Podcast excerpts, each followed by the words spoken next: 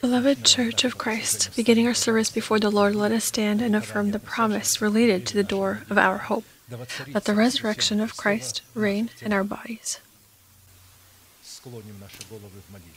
Let us bow our heads in prayer. Dear Heavenly Father, in the name of Jesus Christ, we are grateful to your holy name for this once again privilege to be in this place that your hand has outlined for the worship of your holy name. And so, allow your inheritance in the name of the covenant of blood to be lifted to heights higher than us, and to break all evil and sin that binds us. May in this service be cursed as before all the works of devil, illnesses, poverty, premature death, demonic dependencies, all forms of fears, depression, destruction, ignorance, covetousness, all of this, let it depart from the tents of your holy people. And stand, Lord, in the place of your rest, you and the ark of your greatness. And may your saints be clothed in your salvation, and may they rejoice before your countenance. Give us more from your Spirit. Fill us with your Holy Spirit, and allow us to find your holy countenance. I present this service into your divine arms. Guide it with your uplifted hand. Almighty God, Father, Son, and Holy Spirit. Amen. May the Lord bless you. You may be seated. Peace to you, saints of God, as we have just sang, so that our humble can our soul can be humbled, and when I come out here, my soul is truly humbled. Peace to you, to all who are found in Christ Jesus, who have prepared their hearts to hearing the word of the Lord, and those who live and tremble before the reverent word of our God.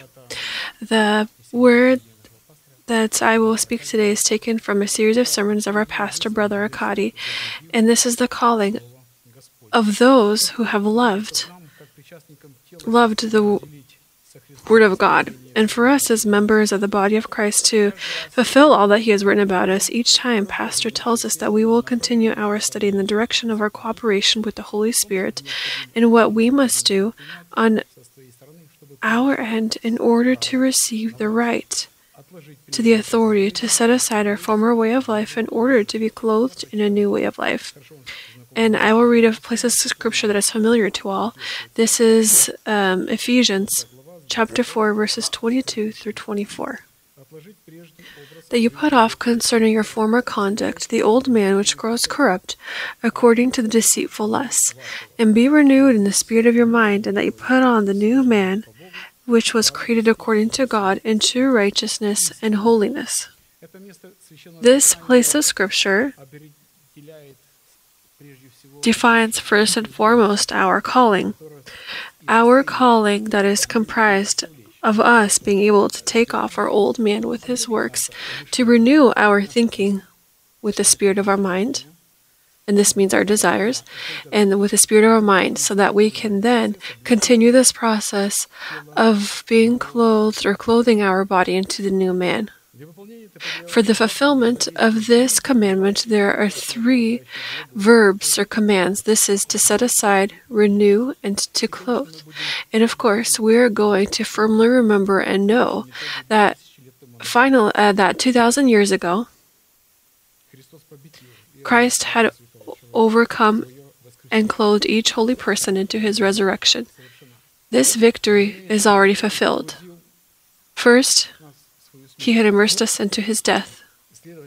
And then the victory is done, and this is the work of the past. However, the desire itself of the Holy Spirit for the church to, is for church to remember this, independent of the fact that each person, each person of God, endures certain battles, certain falls, but he must know that having lost the battle does not mean that he will not win the war having been found in Christ Jesus. Jesus sits at the right hand side of the Father, and God has placed the church in Christ Himself. If He said to His Son, Sit at the right hand side of me until I place the enemies at your feet, this means to sit is to reign. But to rule can only ruling can only be done through the word that we are offered through the Holy Spirit, and we are called to be found in Christ Jesus. And as we have previously noted, to be clothed in the new man created by God in righteousness and holiness of truth, we, first of all, must set aside the former way of life of our sinful nature or old man, which is corrupt in his deceitful lusts. And this, of, of course, happens in the death of Christ when we are immersed into his death. When we are immersed in the death, we do not endure everything that Christ himself had endured, because there's a difference between that death in which Christ will be immersed and de- that death in which we will be immersed, having been found in him in his death. Different things happened to us. With him, there was something completely different when he was immersed into the death, suffering for each of us for our sins. Whereas for us, on the contrary, we are rid of our sins and he, on the contrary, in this death, suffered for our sins, having taken them upon himself. We are clothed in the death of Christ and we are rid of our sins. So, in other words, they become. Um, they become without strength that's why it's important for us to be found in Him. Therefore, when we set aside our former way of life of the old man, studying and conforming with the death of Christ, and then we can receive the right to renew the sphere of our thinking with the spirit of our mind, which is the mind of Christ in our spirit or wisdom in the face of the Holy Spirit. And through our renewed thinking, we could begin the process of clothing ourselves into our new man. We, each time when we hear this, we see, we must, we must, but the start is already given, and there's a certain category of people that are in the process for some time. This is not just today is the call and today this marathon has happened. This is not so. It has continued for some time now, and it is likely coming to its end soon.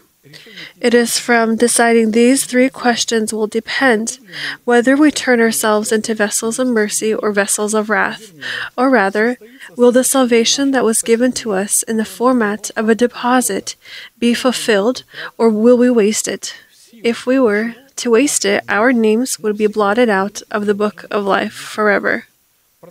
In continuing our study, we stop to examine the question what conditions are necessary to fulfill so that we, through our already renewed thinking, again, through our already renewed thinking, so the process is coming to an end, so that we could begin the process of being clothed in the powers of the new man created by God in Christ Jesus in righteousness and holiness of truth. And here I want to add uh, one definition given to us by Pastor, which at that time, which uh, this sermon was talked about, it, um, it only recently we heard it, but for me it's very important. Let us remember that only that person who desires to hear the word of God looks into this word, lives according to this word, dwells in this word, and the word of God dwells in him, will be able to withstand in battle against the ancient snake and escape the snares of devil in order to inherit the salvation of his body through the redemption of Christ. Pay attention to this.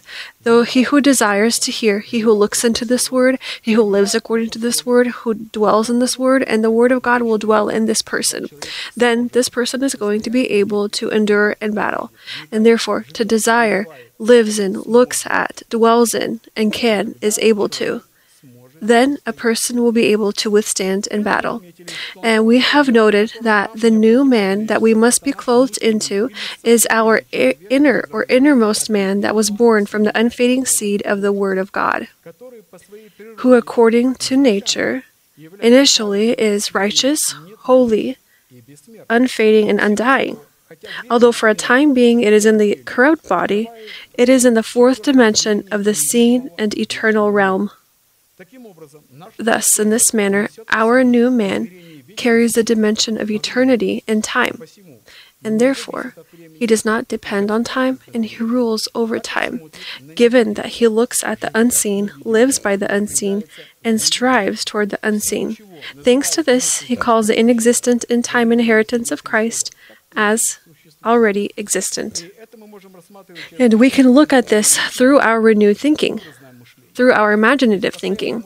We can consistently focus our attention on it. The category of people that deprive themselves of the ability to accept this imaginative thinking uh, deprive themselves of a spiritual growth. I understand that if a person does not have a renewed thinking, and if he begins to hear some kind of images, then for them, these things uh, he begins to shake in his shake in his intellect. But a disciples begins to look at this and say, "What does this mean?" And Christ did not speak without parables or proverbs. He spoke in them, and even ordinary people had listened to him who had understood him. What does this mean? So, proclaiming with our lips the treasures of faith contained in the heart as an unfading inheritance, pure and imperishable. Therefore, the right to be clothed in the powers of our new man is the right to rule over time because without ruling over time, it is impossible to be clothed in the garments of truth to fulfill the perfect justice of our Heavenly Father. And these commandments will tell us when and how to be clothed into the new man. Ecclesiastes chapter 8, verses 5 through 7 He who keeps his command will experience nothing harmful. And a wise man's heart discerns both time and judgment, because for every matter there is a time and judgment. Though the misery of man increases greatly, for he does not know what will happen. So who can tell him when it will occur? we will tell him. Therefore, according to this verse and other places of Scripture, it follows that without ruling over time, expressed in the knowledge of what will happen, it will be impossible to be clothed in garments of righteousness to fulfill the perfect justice of our Heavenly Father. And when examining the nature of the new man, we decided to look at the process of being clothed in the power of the new man from seven different, de- seven different angles and seven virtues, although many more exist. And so, the new man is clothed in garments of salvation. He is a man clothed in clothes of justice. He is crowned with the crown of the bridegroom. He is decorated with the ornaments of a bride. He is dressed in a wedding garment. He is dressed in fine linen, clean and bright, and he has accepted a representative force, Yahweh of hosts. When examining these virtues, we highlighted the fact that all of these virtues are located in one another, find themselves in one another, come from one another, support one another, and serve to ratify the truth of one another. In the book of Isaiah, we found four virtues. Let us remind ourselves of them. I will greatly rejoice in the Lord. My soul shall be joyful in my God, for he has clothed me with the garments of salvation, he has covered me with the robe of righteousness. As a bridegroom decks himself with ornaments, and as a bride adorns herself with her jewels. For as the earth brings forth its bud, as the garden causes the things that are sown in it to spring forth, so the Lord God will cause righteousness and praise to spring forth before all the nations. This was Isaiah chapter 61, verses 10 through 11. And so, here we see, for as the earth brings forth its bud, the same way will be the clothing. And how does the garden causes things that are sown in it to spring forth. So this is a process. If it begins from sowing, then the second part will happen. These are the garments of salvation, the robe of righteousness, the crown of bridegroom, and the jewels of a bride. So this is the new man, in that which whom we will be clothed him. He will be the glory, which God is going to reveal before all the nations. This must be seen by all. First, we have noted that the combination in one person of these virtues and regalias of power in one man, especially in the combination of the crown of the bridegroom and jewels of the bride, truly surpasses the abilities of our mind. For the female gender, she knows her role, and for the male gender, he knows his. And this is a mutual work. This is going to be, this will be in men and women in whom this is fulfilled. Second, in this prophetic saying, there are virtues that are grown by God in the heart of a person, the same way the earth grows its plants and a garden grows what is sown in it. Meaning, we are practically clothed in that fruit in which we grow in our heart and in another. Third, joy in the Lord in this prophecy is one of the characteristics of the fruit of the Spirit that is called to define the kingdom of heaven in the pure heart of man. When Christ said that in the kingdom of God, the kingdom of God is in you, this kind of fruit of joy in the heart of man is the result of harvest that yielded the kingdom of heaven in his heart, ascending in power which was previously in the sowing of an unfading seed that was planted in tears in the heart of this man, as it is written Psalms 126 verses 5 through 6. Those who sow in tears shall reap in joy. He who continually goes forth weeping, bearing seed for sowing, shall doubtless come again with rejoicing, bringing his sheaves with him. These are one and the same people. For some reason, at one point they were weeping, and another point they were joying. They were re- rejoicing. This means that this is necessary to proclaim that which God has done for us and to look at that which we see, look at continually who we are in Christ Jesus only from this position of view. And we may be in this in this day we may be in difficult circumstances in life, but we must continue to look at not what we see in reality. Uh, when we personally proclaim and not someone, we begin to believe personally and not through somebody else. This is that seed that we are able to to fertilize ourselves with, because our heart can be fertilized by ourselves by hearing the word of God messengers of God calls uh, call us to this and they demonstrate how it is necessary to do so. They uncover principles but each of us must individually uh, individually do this. As soon as we hear who god is for us we must act in the, at the same time what maria what maria had done when she had heard from mary. What she did was, when she saw the angel, she accepted from him that word that she had heard, although she may not under understand it. She accepted it in her heart. We can, at any time when we hear the word of God, we can say, Let it be to me according to your word. And God, seeing our genuine heart, is going to to fulfill his part of the work. And we have already fulfilled our part. We have prepared our heart for hearing the lord. And if a person has not prepared his heart he is never going to be able to say let it be to me according to your word. He is going to think interesting. Well what's going to be further on? What's going to happen what will happen is what will happen in stories and fables. So, being clothed into the new man is being clothed in the fruit of the Spirit brought by us that is called to yield in our heart the power and order of the kingdom of heaven and righteousness, peace, and joy in the Holy Spirit. In a certain format, we have already examined the core that is in the garments of salvation and have stopped to examine the robes of righteousness, specifically the size of the price that is necessary to pay for the right to be clothed in a robe of righteousness. And we have already looked at six conditions and have stopped to examine the seventh condition. The seventh price for the right to be clothed in a robe of righteousness to fulfill the justice of God. This is being clothed in the redemption that is due to being observant of the Lord's Passover according to the statute set by God Himself. So, to clothe ourselves into the garments of redemption and observing Pesach must be done according to the statute set by God. Jesus said to his disciples, Most assuredly I say to you, unless you eat the flesh of the Son of Man and drink his blood, you have no life in you. Whoever eats my flesh and drinks my blood has eternal life, and I will raise him up at the last day. This is talking about the teaching that is contained in the truth about the blood of Christ and the truth about the blood of the cross of Christ. Because if a person eats the Pesach but does not understand this teaching and does not uh, comprehend it, then he eats in condemnation to himself. And so, John chapter 6, verses 53 through 58. Whoever eats my flesh and drinks my blood has eternal life, and I will raise him up at the last day. My flesh is food indeed, and my blood is drink indeed. My blood abides in me, and I in him. As the living Father sent me, and I live because of the Father, so he who feeds on me will live because of me. This is the bread which came down from heaven, not as your fathers ate the manna and are dead. He who eats this bread will live forever.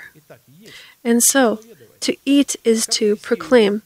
We have noted that when we, we proclaim at the time of sowing and at the time of harvest, when we proclaim with, with tears, and if our hearts have been prepared to accepting the Word of God, then in doing so, we we accept the seed and we grow it.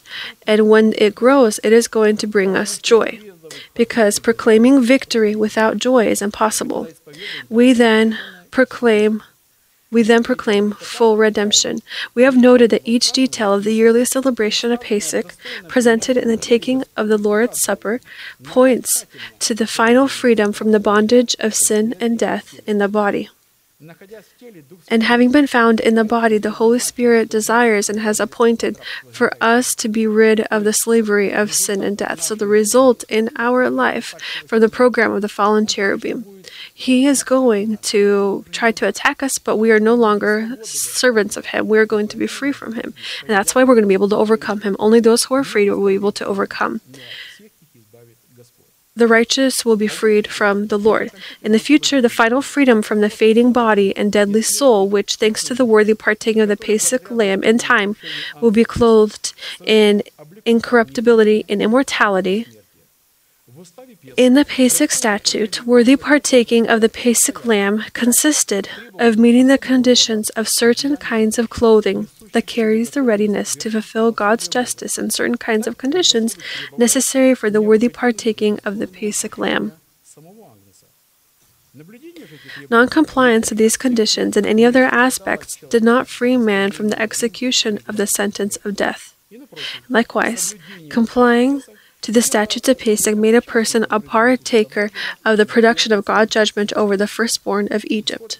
Exodus chapter 12, verse 12 For I will pass through the land of Egypt on that night, and will strike all the firstborn in the land of Egypt, both man and beast. And against all the gods of Egypt I will execute judgment. I am the Lord. Brother Arkady has explained to us that this is referring to animals, the both beasts and man, the firstborn of both beasts and man. According to these regulations, we know that the firstborn of Egypt that Egyptians so heavily relied on were the gods and deities of Egypt. Because our dependence on something or on someone defines our deity, our trust, and our worship. And therefore, the firstborn of Egypt represented an image of the soul of a man who declined to lose his soul in the death of the Lord Jesus so that he could die for his nation, his household, and his personal carnal desires and preferences that went against the desires of God. And therefore, if we do not fulfill God's justice by condemning our soul to death in the worthy practice of the Lord's Pesach, according to the statutes set in place by God, we will never be a part of the descendants of Abraham's faith. And consequently, we will never be able to be clothed in the robe of righteousness in the face of our new and innermost man because the observance of Pesach in leather garments that God had made for the redemption of the first Adam, and of course in him all of mankind, even before the creation of the earth, was intended by God to be the blessed fate of all those who believe.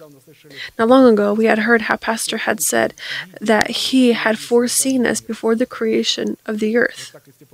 If you just simply just think about this, before the creation of the earth, so, this is the characteristic and capability of God to see us, to see our reaction, to see our reaction. Our reaction is then going to define our sanctification.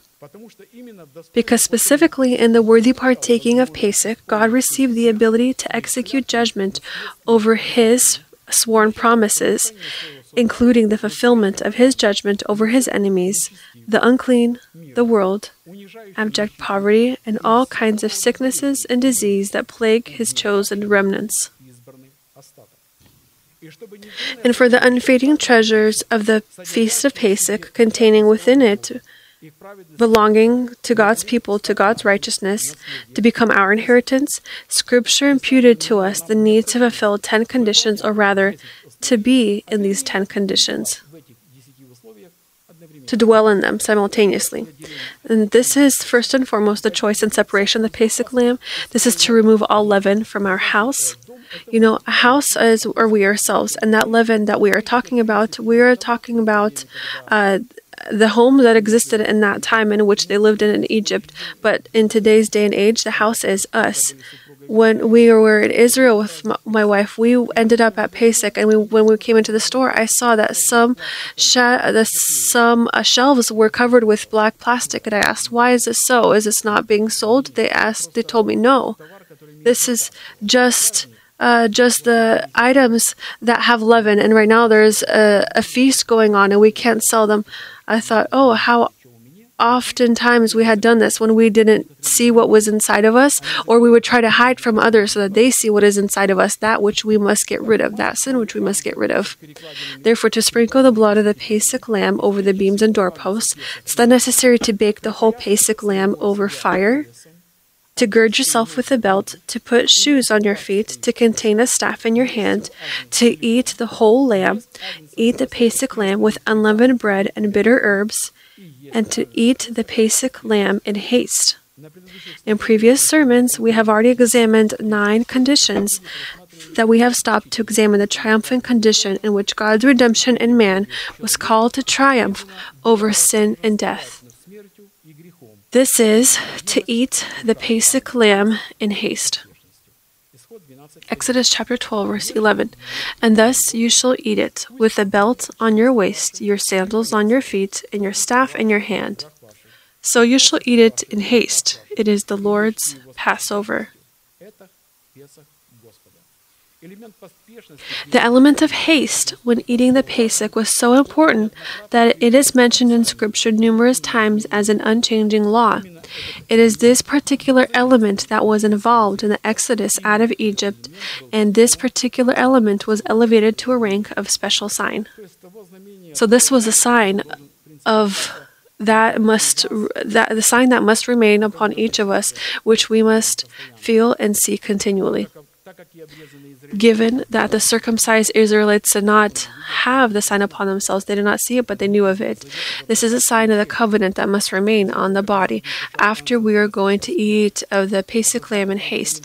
This sign is when the skin is ripped off a person as while he is alive. He has left a mark on him for the rest of his life.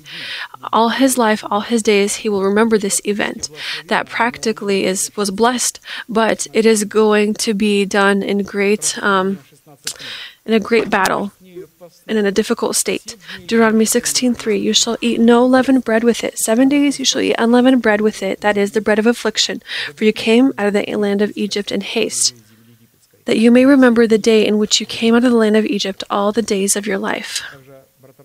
Brother Arkady had also rem- reminded us that a person who will truly be rid of his old man will forever remember the day of his deliverance. And he is going to be a very humble person.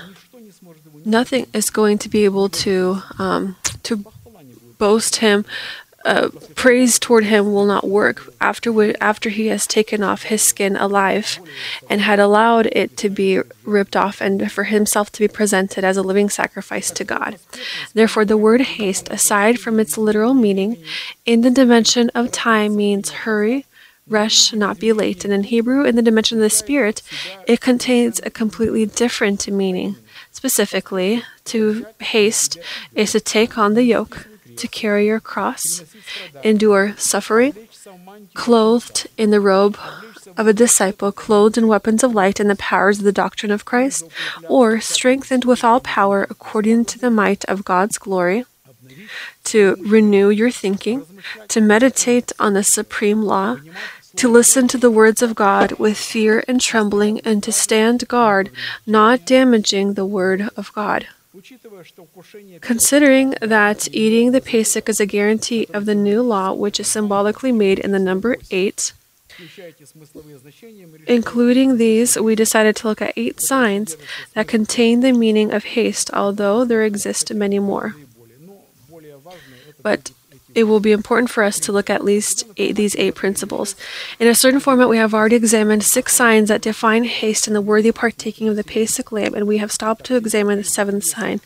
The seventh sign, eating the Lord's Pesach in haste in Hebrew, is to be strengthened with all power according to the might of God's glory with all patience, generosity, and joy. Colossians 1, verse 11 strengthened with all might according to his glorious power for all patience and long suffering with joy.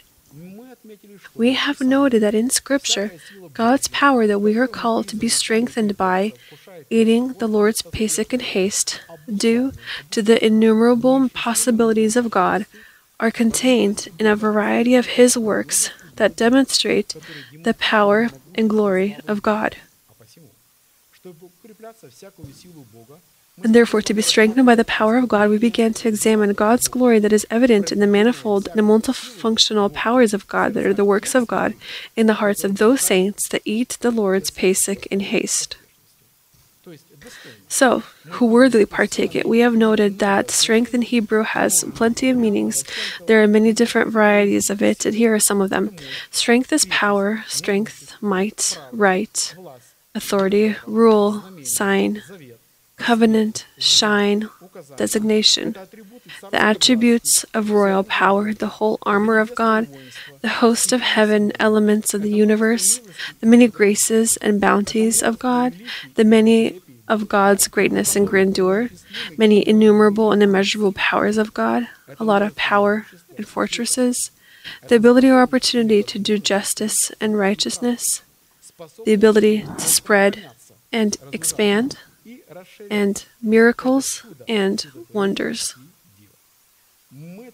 We have noted that only upon cooperating with the specific strengths of God operating in us and through us, we will be able to testify that we're, we are eating the Lord's Pesach in haste, which gives us the opportunity to withstand the ambitions of our personal Egypt. So that exiting from dependence on our Egypt with the people of God, we do not carry it out with us to the wilderness and not fall away as bones in the wilderness, like what happened with the people of Israel. They had exited out of the authority of Egypt, but carried out their own Egypt on their shoulders. This was their idol. An idol is uh, is anything that takes up precedence over our God. And these these Israelites expressed the lust of their soul when they disregarded the man of heaven and murmured and cried that they couldn't feed their soul with meat, melons, garlic, and onions. And so, to be strengthened by the powers of His glory, it is necessary to fulfill one condition: to abide in all patience and long suffering with joy. Otherwise, we will never be able to come out of Egypt and stand against the powers of Egypt that surround us. Also, we will be unable to escape the judgment of God in the executions that are doomed to Egypt. So, why did the first plagues come upon Israel? Because Egypt and their desires and their idols was in them. Egypt was inside of them. They were in their insides, in their inner man. That's why the plagues that had fell upon Egypt also fell upon the people. And to give up dependence on our soul and withstand the powers of the soul and the subject of corrupt lusts, and in this manner escape the judgment of God in the executions that are doomed to our soul, it was necessary for us to examine what is to be understood as the powers of God contained in the power of His glory. And only then can we examine how do we abide in all patience and long suffering with joy so that we can strengthen ourselves with these manifold powers of God. If we do not know these manifold powers of God, we will be incapable of uh, being built up in strength. And so, what is to be understood as the powers of God contained in the power of His glory? We have come to a conclusion that the multifunctional powers of God are defined by the manifold works of God. The manifold works demonstrate to us the manifold strength of God. Say to God, How awesome are your works! Though the greatness of your power or strength, your enemies shall submit themselves to you through the greatness of your power.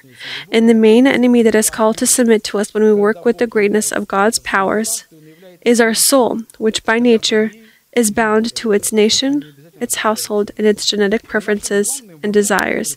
And again, this is our main enemy that is called to submit to us when we do work with the greatness of God's powers. And this is our soul our soul that by nature is bound to its nation, household, and corrupt desires, and its genetic preferences. Genetic preferences that we have received from the vain life of our fathers. And for these enemies to submit to us, we must gain a full hold against them, using the manifold and multifunctional powers of God presented in Scripture in His manifold works. And so, the works of God, done through the greatness of His power, inspire fear and awe before God.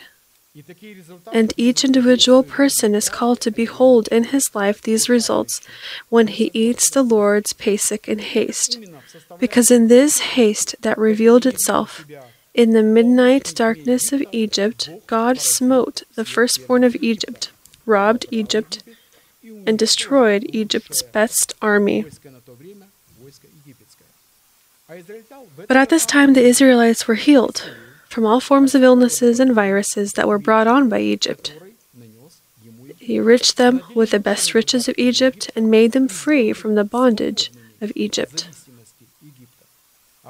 In this manner, in the manifold and multifunctional powers of God, contained in the power of God, is revealed the great deed of God's redemption, showing us who God is for us, and what He has done for us. The question is how can we be strengthened by the great powers of God in the greatness of His glory? We then must ask what we must do to inherit all that God has done for us in Christ Jesus. And so, in a certain format, we have already examined several definitions that yielded the nature and character of specific powers of God produced in His people and through His people. We have stopped to study the next power or strength of God that is called to be expressed in the heart and through the heart of a person who has been redeemed by God in the multi- multitude of mercies and bounties of God.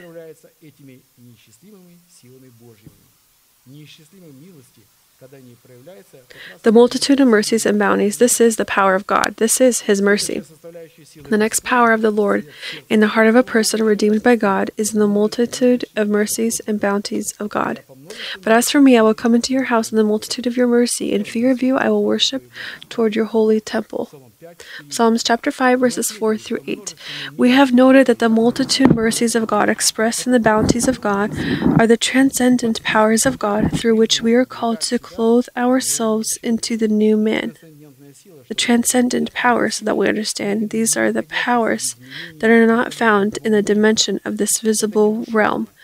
This is not carnal, but it is supernatural powers, and through these multiple powers of God expressed in the multitude of His mercies, to enter into the house of God, it is necessary for our hearts to gain the right not only to rule and work with these powers, but the right to be in these powers, to dwell in them. And you will accept power when the Holy Spirit comes upon you. To accept this power means to dwell in this power. And this kind of right to dwelling in the powers of God is expressed in the multitude of mercies of God that yield the great redemption of God, and it is the fear of the Lord that is called to enact and to enable all of these powers behind it. In order to blot out our iniquities before the face of God, this is the main foundation, because specifically the fear of the Lord in the face of God's wisdom yielding the mind of Christ in the heart of man, stands at the head of the multitude of mercies of God and is their immediate commander.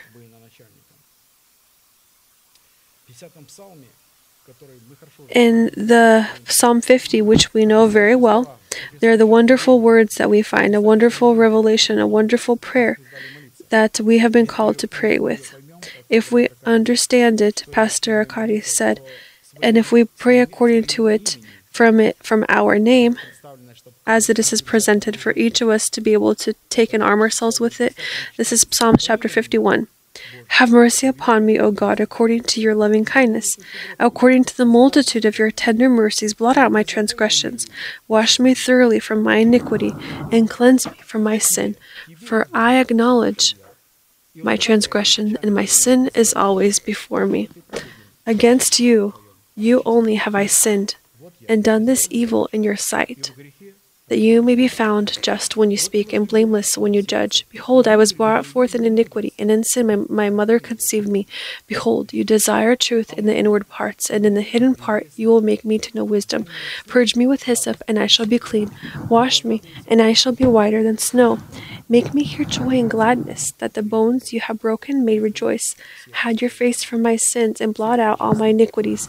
Create in me a clean heart, O God, and renew a steadfast spirit within me. Do not cast me away from your presence, and do not take your Holy Spirit from me. Restore to me the joy of your salvation, and uphold me by your generous spirit.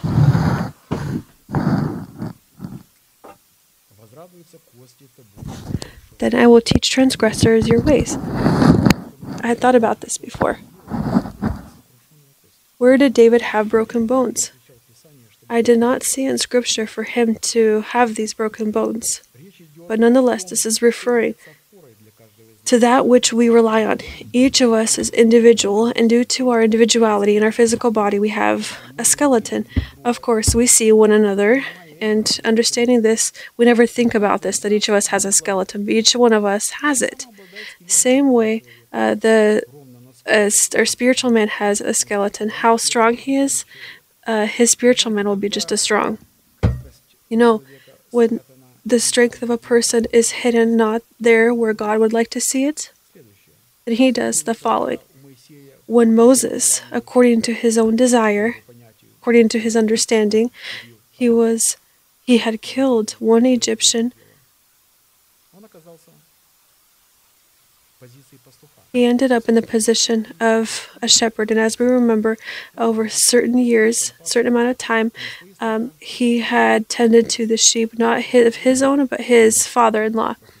And then after about 40 years, he went to the mountain of God, Horeb. And this is where he met with God in the burning bush. For 40 years, he understood how the bush needed to be burned, and this had enticed him. And when the dialogue began with him, then here all of his bones were contrite. God had shown him, Show me your hand. He showed him. He saw that they were defiled, and he grew scared. He said, This is your righteous act. Put it behind your put it behind your thigh, and it was will be made all right. Same thing that had happened with the staff. He threw it, he picked it up by the tail. This uh, this is your tongue, these are your words. A person he had lost everything in the wilderness, but he gained something new. He gained a meek tongue, which is the tree of life. And as it is written, Moses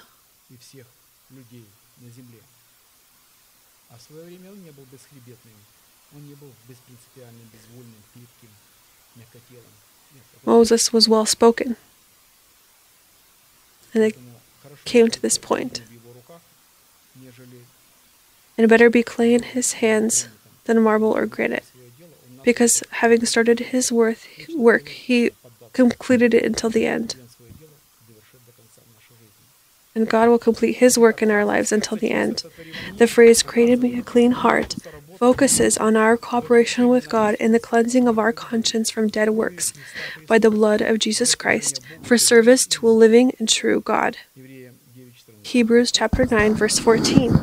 How much more shall the blood of Christ, who through the eternal Spirit offered himself without spot to God, cleanse your conscience from dead works to serve the living God? We have noted that recognizing our iniquity before God is, of course, an important step. However, for God to blot out our iniquity, recognizing our iniquity before God by itself is not enough. Because for the blotting out of our iniquities, we must cooperate with the multi- multiple powers of God in the subject of His mercies contained in the inheritance of the blood of the cross of Christ. It is this unique cooperation with the multitude of God's mercies expressed in His innumerable bounties that created a prayer that defines the haste needed to eat of the Pesach lamb. Have mercy upon me, O God, according to the multitude of your mercies. Blot out my transgressions. The thing is that only after blotting out our transgressions through our cooperation with the multitude of the Lord's mercies, we will be made worthy of God and will receive the right to enter before the face of the Lord to ratify his interests and his perfect justice.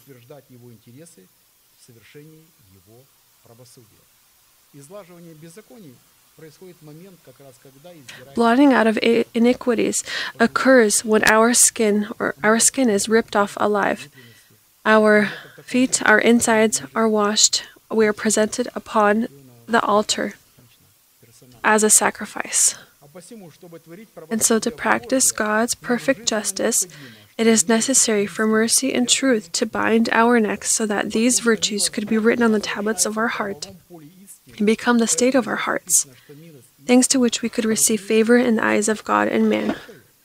и чтобы таким образом эти достоинства были That's why mercy and truth must bind our neck. сердца и стали состоянием нашего сердца, благодаря чего мы сможем обрести благоволение в очах как Бога, так и людей. This is written in Proverbs chapter 3, verses 3 through 4. Let not mercy and truth forsake you. Bind them around your neck, write them on the tablet of your heart, and so find favor and high esteem in the sight of God and man. We have noted that according to the image or the symbol of our soul, which um, or the symbol of our neck in which we are called to bind, that we are called to bind to mercy and truth, is our cooperation with the sovereign and perfect will of God. These are two sovereign people, God and man. And each one must do this in sovereignty without pressure. It is a personal decision. In the practice, this means to submit our will to the perfect will of God from mentioned in Scripture. And to do this, a person must see this. Whereas engraving mercy and truth on the tablet of our hearts is the cooperation of our wise and reasonable heart with the wisdom and mind of God, which in practice means to prepare the soil of our heart to accept the seed of the gospel word of the kingdom of heaven. You might think, oh, how simple is this? But this is far from it. This is a process, this is a long process. It takes time to come to this. Exodus chapter 31, verse 6 And I have put wisdom in the hearts of all the gifted artisans. You might want, on the contrary, we had to communicate with one, I wish you wisdom, brother. But it turns out here, God says, I have put wisdom in the hearts of all the gifted artisans that they may make all that I have commanded you. We're not talking about foolish here. A wise heart is one that has prepared itself to hearing the word of God, meaning if it has prepared itself, it has prepared itself herself for obedience in order to hear the word and immediately fulfill it. This is going to tell tell us that we have heard the word. And so the teaching about wisdom that we are called to bind around our neck can manifest itself only under the strict boundaries of truth yielded by the principles of the written Word of God, instead of some kind of created pseudo religious images, as well as waste from our intellect, which has no right or the ability to comprehend mercy and truth in the transcendent Word of God.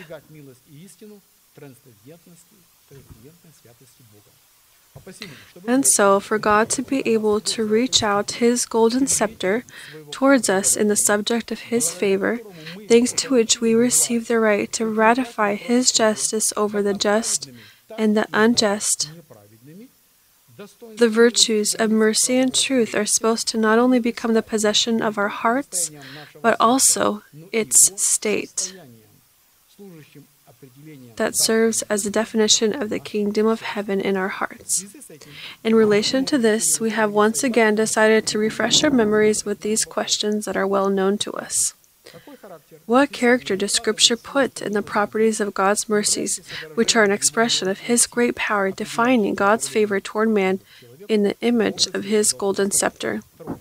Second, what purpose in our worship is called to fulfill the great powers of God in the subject of God's mercies?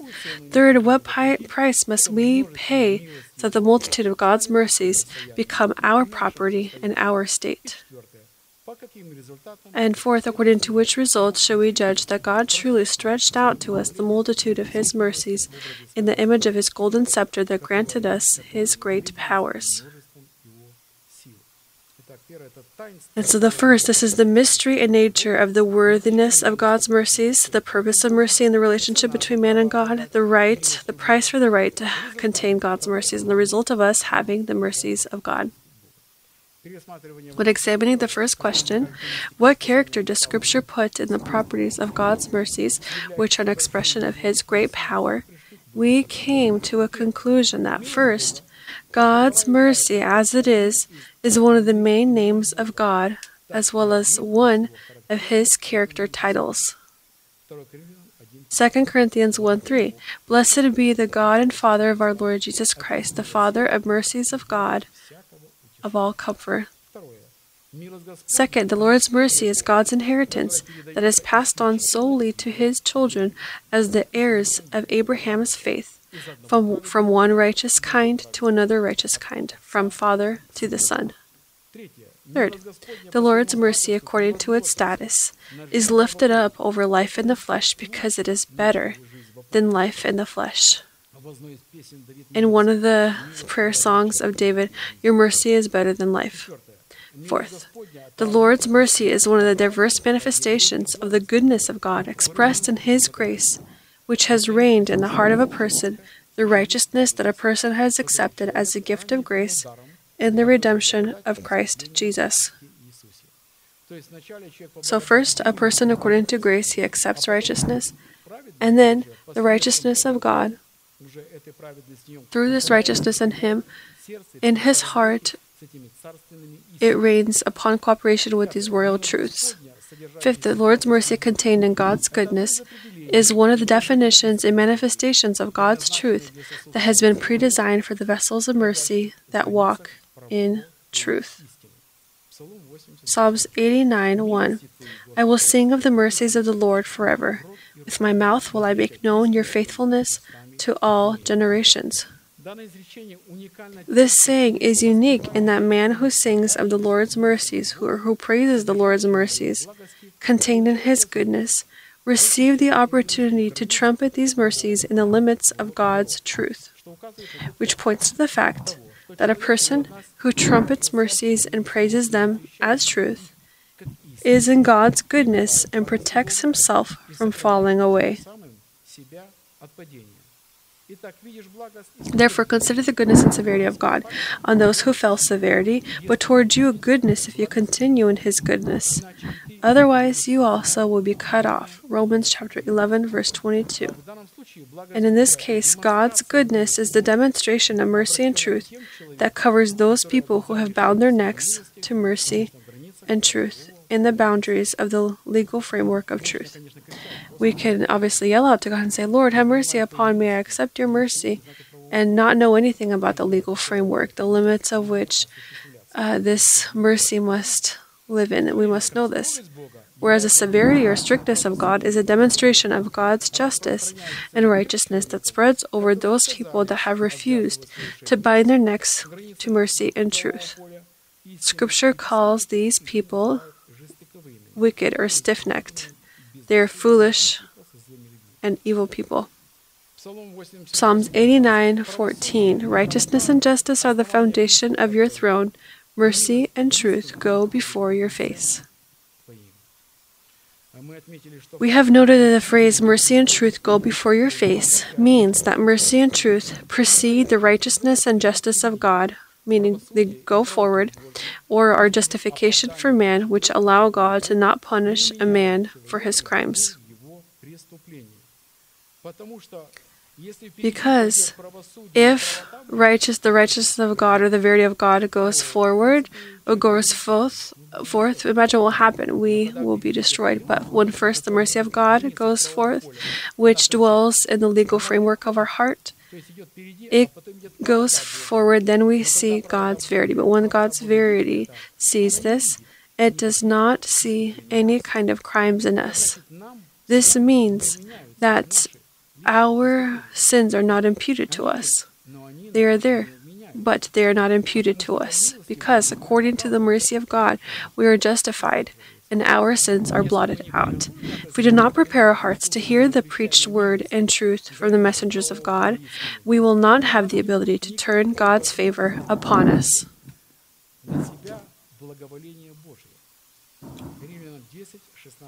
Romans chapter 10, verses 16 through 17.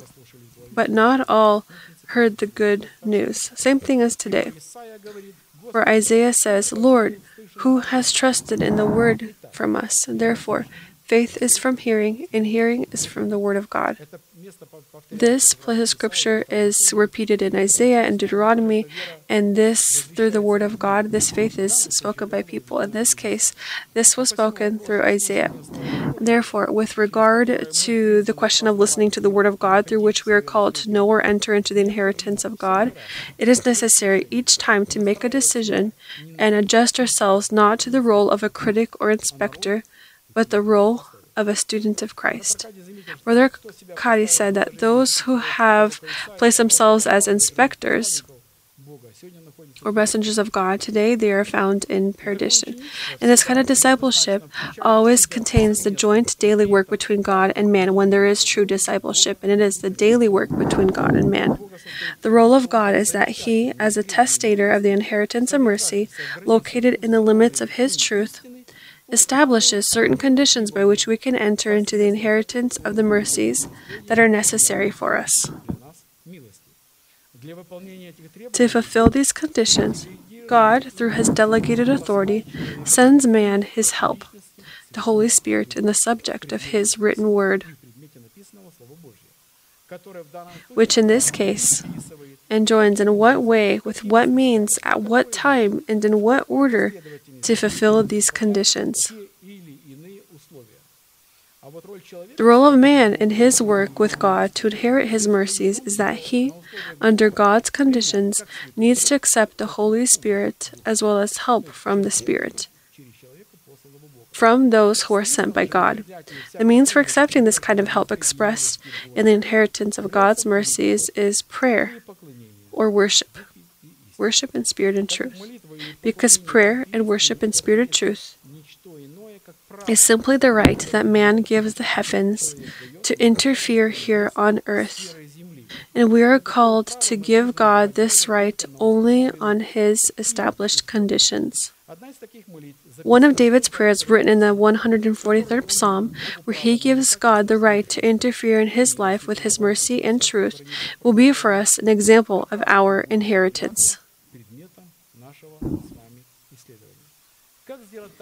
How do we make it so that the mercy of God could be taken up by us and we can be clothed in it in the boundaries of a legal framework? Because there is no other place where this is possible to do. Hear my prayer, O Lord. Give ear to my supplications. In your faithfulness, answer me, and in your righteousness. Do not enter into judgment with your servant. For in your sight, no one living is righteous. For the enemy has persecuted my soul, he has crushed my life to the ground. He has made me dwell in darkness like those who have long been dead. Therefore, my spirit is overwhelmed within me, my heart within me is distressed. I remember the days of the old, and meditate on all your works. I muse on the work of your hands. I spread out my hands to you, my soul longs for you, like a thirsty land. Answer me speedily, O Lord, my spirit fails. Do not hide your face from me, lest I be like those who go down into the pit. Cause me to hear your loving kindness in the morning, for in you do I trust. Cause me to know the way in which I should walk, for I lift up my soul to you. Deliver me, O Lord, from my enemies. In you I take shelter. Teach me to do your will, for you are my God. Your spirit is good. Lead me in the land of uprightness. Revive me, O Lord, for your name's sake. For your righteousness' sake, bring my soul out of trouble. In your mercy, cut off my enemies and destroy all those who afflict my soul. For I, am your servant. And so, to inherit or to study God's mercies in this song prayer, in the limits of truth, it is first necessary to establish the reason as to why David brought this prayer to God. The reason why this prayer was released according to its content was because a certain category of enemies that confronted David. These enemies were stronger than David. You know, in our enemies, he at this time uh, had the enemies that were inside him, not outside him. And he had seen them, recognized him. The Holy Spirit allowed David to see this in his own flesh, in personified sin and in personified death, which stood behind the flesh. And to be heard by God, it was necessary for David to present God a foundation or a right that could serve for God as enough proof to interfere in David's life with his mercy and truth. From David's perspective, this kind of proof in this prayer contained ten different arguments that David brought to God, saying, Hear me, because of your righteousness and truth, because I remember the days of the old and all your works, because I spread out my hands to you, because I trust in you, because I lift my soul up to you, because I run to you, because you are my God, for your name, for your mercy, and because I am your servant. In the previous sermons, we stopped to examine the first argument that gave God the legal right to stand on David's behalf to help him withstand his enemies. This is evidence of God's truth and righteousness in the heart that are in the limits of the legal field for God's work of redemption, expressed in the multitude of His mercies. And therefore, evidence of righteousness and truth in prayer. Psalm chapter 6, verses 18 through 20. If I regard iniquity in my heart, the Lord will not hear. But certainly God has heard me. He has attended to the voice of my prayer. Blessed be God who has not turned away my prayer, nor his mercy from me. Why? Because he brought and mentioned an argument that his heart dwelled in truth and righteousness. If David were to not uplift his prayer on the foundation of truth and, fa- and righteousness, he would not have, have had the foundation upon which he could be heard by God in his contention with enemies, such as his personal flesh, personified sin, and personified death. So, personified is not an action, it is a definition of the presence of devil in the face of sin and in the face of death. And in order to uplift our prayer in the legal field of truth and righteousness, it is necessary for our transgressions to be blotted out before the face of God so that we could not see them in our hearts. As David said, If I were to have seen the transgressions of my heart, then the Lord would not have heard me. In other words, for us not to see the transgressions in our heart, our heart must be cleansed from dead works through our cooperation with truth, unveiling for us the powers of the redemptive blood of the Lord Jesus, in which God reconciled the world, not imputing man his iniquity. We are talking about people who recognize, confess, and leave their sin and accept God's justification as a gift of God's reigning grace. A Psalm of David, Psalm 32, verses 1 through 2. Psalm of David, a contemplation. Blessed is he whose transgression is forgiven, whose sin is covered. Blessed is the man to whom the Lord does not impute iniquity, and in whose spirit there is no deceit. If we just reread, uh, Blessed is he whose transgression is forgiven, whose sin is covered, this will simply just be a slogan, but here it is written that this is a teaching. And therefore, the teaching, as we know, is, is light. It's necessary to see how it defines who these transgressions are are forgiven, whose sins are covered, how, on what conditions, and what on what conditions does this occur.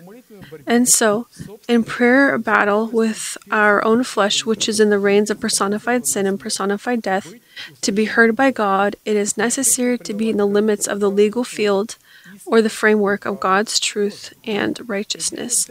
And for this purpose, we needed to examine what was the foundation for David of such a bold statement and assertion brought before God as evidence that he is in the limits of truth and righteousness. How was he able to gain this kind of virtue in this kind of state? Or what price and what conditions must be fulfilled on our end to have these vital foundations? To answer these questions and in this manner receive the opportunity to take off our sinful nature that is in the reins of personified sin and personified death, and in this manner to be clothed in our new man, we will need to examine these questions. What is truth and righteousness, and what purpose do they fulfill? What is contained in the price for being in truth and righteousness? How do we keep ourselves in truth and righteousness? And what results will be yielded from knowing truth and righteousness?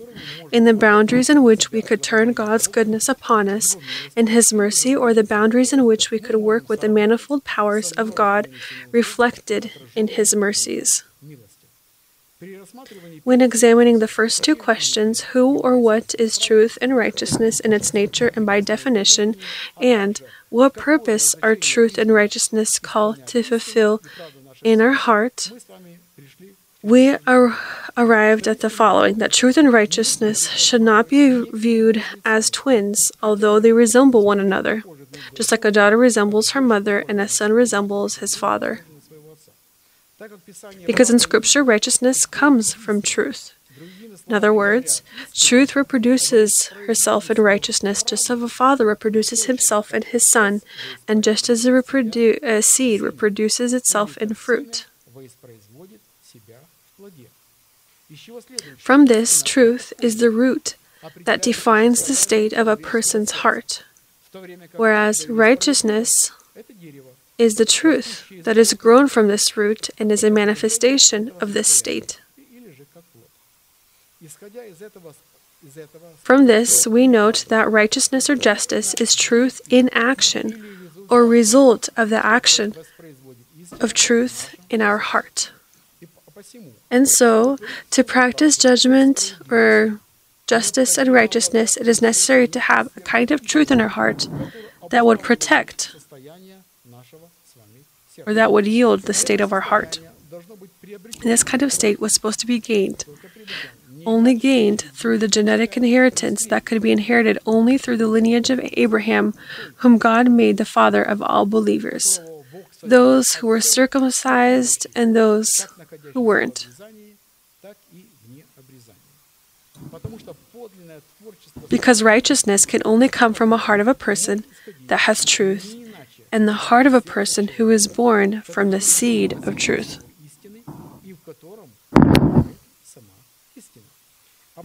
Therefore, however the heart of a person may be, so will his actions be. Because out of the good heart, where truth is, comes God's righteousness and the judgments of God that show mercy to the vessels of mercy and wrath to the vessels of wrath. Whereas out of an evil heart that does not contain truth comes evil that defiles man and relates him to the category of vessels of wrath. We know that we are talking about people who relate themselves not to the rank of the wicked, but the rank of the righteous. And so, the purpose of truth and righteousness in our heart, it is necessary to cooperate with the multitude powers of God expressed in the multitude of His mercies that are called to, first and foremost, blot out our sins before the face of the Lord. Now, the third question what is contained in the price for being in the limits of the legal field of truth and righteousness? Or how do we keep ourselves in the limits of the legal field of truth and righteousness?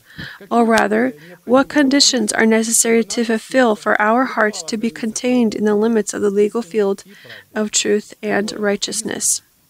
that is called to serve in our heart, as boundaries and an atmosphere in which we could work together with the multitude powers of God yielded in His multitude of mercies. And so, the price for being in truth and righteousness. According to words of Scripture, there is a price that is needed to be paid in order to be contained in truth and righteousness that we could work together with the multitude mercies of God.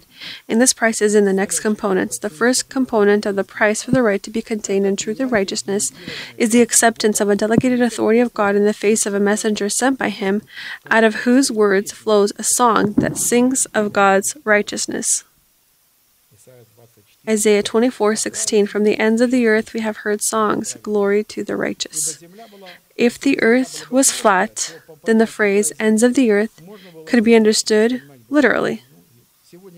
And today there are those people out there that try to explain it this way that the earth is flat. But because the earth is round,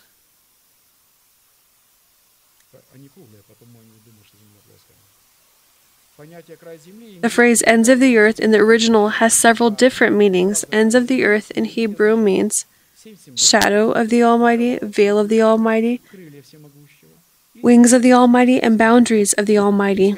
Based on the meaning of the ends of the earth, there is an image that depicts the messengers of God, from whom flows a song that praises God's righteousness and the judgments of His truth. Because God's messengers are followed by His chosen remnants, the phrase from the ends of the earth, we have heard songs, Glory to the righteous, could be heard in these versions. From those under the shadow of the Almighty, we hear a song, Glory to the Righteous. So, the price that we need to pay in order to be found under the shadow of the Almighty. From those that rest under the veil of the Almighty, we hear a song, Glory to the Righteous. From those under the wings of the Almighty, we hear a song, Glory to the Righteous. And from those on the boundaries of righteousness, we hear a song, Glory to the Righteous. From those that accept the delegated authority of God over them, we hear a song, Glory to the Righteous. In this manner, the song that sings of God's righteousness which comes from His truth is the magnified fulfillment of God's praise for His righteousness, shown in the heart of a person in the multitude of God's mercies. From this it follows that those people who wordly praise God, expressing the image of ends of the earth, are people who have powers to call on God or enter into the presence of God and are defined by Scripture as kings and priests. We are referring to those who go forth and those who follow them. Both have the right, and of them it is talking about them as the ends of the earth, because those who follow the messengers of God are going to receive the same reward and nothing else. They will receive, receive the reward that the messenger of God will also receive the same reward that Christ had received. Remember, Brother Arkady, pastor, uh, on Friday says, All that is written about Scripture through the laws and prophets and Psalms concerning me. He is the head of the body, and the body his body is us. The second price, or component of the price of the right to be contained in truth or righteousness, is payment for the knowledge of truth about redemption. Job 19, verses 25 through 26 For I know that my Redeemer lives. And he shall stand at last on the earth, and after my skin is destroyed, this I know, that in my flesh I shall see God to be sure in the rightness of our deed means to work with God in the knowledge of truth about redemption, which makes us free from sin and clothes us into worthy servants of righteousness. And for us to pray as David prayed, it is necessary for us to first and foremost be rid of sin. If we accept redemption on the on boundaries or basis of God, it makes us free from sin and clothes us into worthy servants of righteousness. I think I will not have enough time to finish today, but uh, it is it is quite blessed if we would have listened to all of it. However, I think if we have another opportunity, I will continue this specific thought or topic because there is a lot that I would like for us to hear and to think about, and for this to be a great affirmation for us. Let us now pray.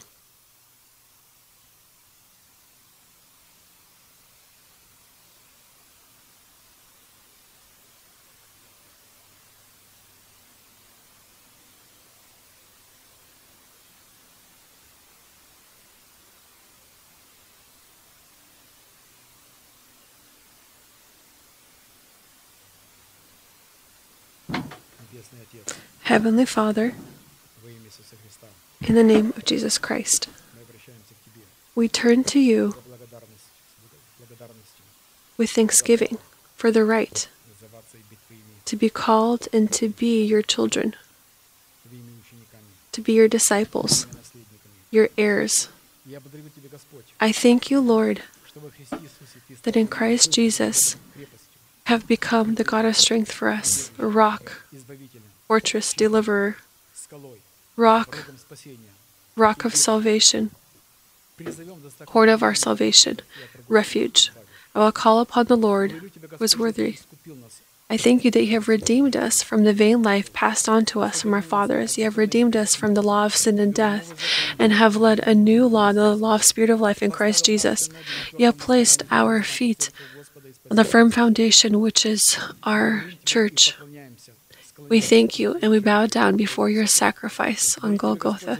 We thank you for the good wife and the dignity of narrow gates, which we have found when we began to reject our intellect, our old man, and when we begin to listen and hear what the man of God says and that the word of God to reign over us. I thank you for this, for the opportunity to consider ourselves dead to sin and alive to God. This is the great revelation for your people to see ourselves in this way.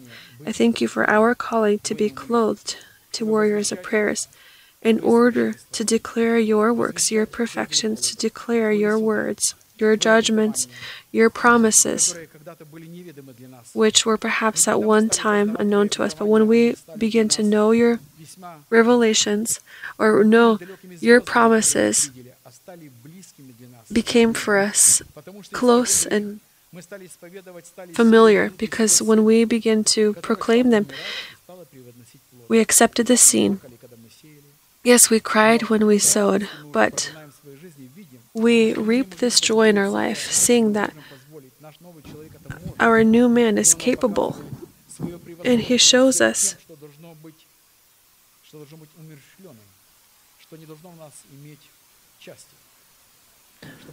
what does not have a part in us. As we are found under the blood of Christ, I thank you for these promises that have become joy for us, victory, food, that we are able to, with joy, to say that your word has become a lamp for our feet, that the word of man, intellectual, not divine, we despise. And it is not a light for our feet, because all that was human we left. We have followed you, having submitted our intellect, having submitted our carnal state to your will. And we became like the Gibeonites in the temple. We began to cooperate with you. And I thank you, Lord. I thank you for the apostles, teachers, pastors, evangelists, those whom you have sent upon this great calling. And we thank you that you have opened our ears and that we have not challenged this word. We have submitted our hearts Although we suffered, we were sick, but we rejoice in the fact that we have a circumcised ear and can hear that word that you have prepared for each, each day for us. We thank you for that manna that we are able to gather daily and for our tables, our spiritual tables. Always have that which we can accept, accept with joy, that which we can keep on the table of showbreads. We thank you for this care that is expressed and that you have given us your word through your messengers. We thank you, Lord, for our pastor, for his spouse, his house. May he be blessed in all that he does. We rejoice in the fact that we are able to submit ourselves. We might think just to man, but we submit ourselves to you. We proclaim we proclaim you as our teacher, our pastor. He who is disobedient is disobedient to God. And I thank you that you have united us through the blood of Jesus Christ and that we can be called brothers and sisters in Christ Jesus. We have left our nations, our households, and our heart has clung to the people of God. I bow down before you along with your people, and I hallow your holy name. Our Almighty God, Father, Son, and Holy Spirit. Amen. Our Father in heaven, hallowed be your name. Your kingdom come. Your will be done on earth as it is in heaven. Give us this day our daily bread. Forgive us our debts as we forgive our debtors. And do not lead us into temptation, but deliver us from the hand of the evil one. For yours is the kingdom and the power and the glory forever. Amen. And now, friends, let us proclaim our unchanging manifestation. Now, to him who is able to keep you from stumbling and to present you faultless before the presence of His glory with exceeding joy. To God, our Savior, who alone is wise, be glory and majesty, dominion and power, both now and forever. Amen.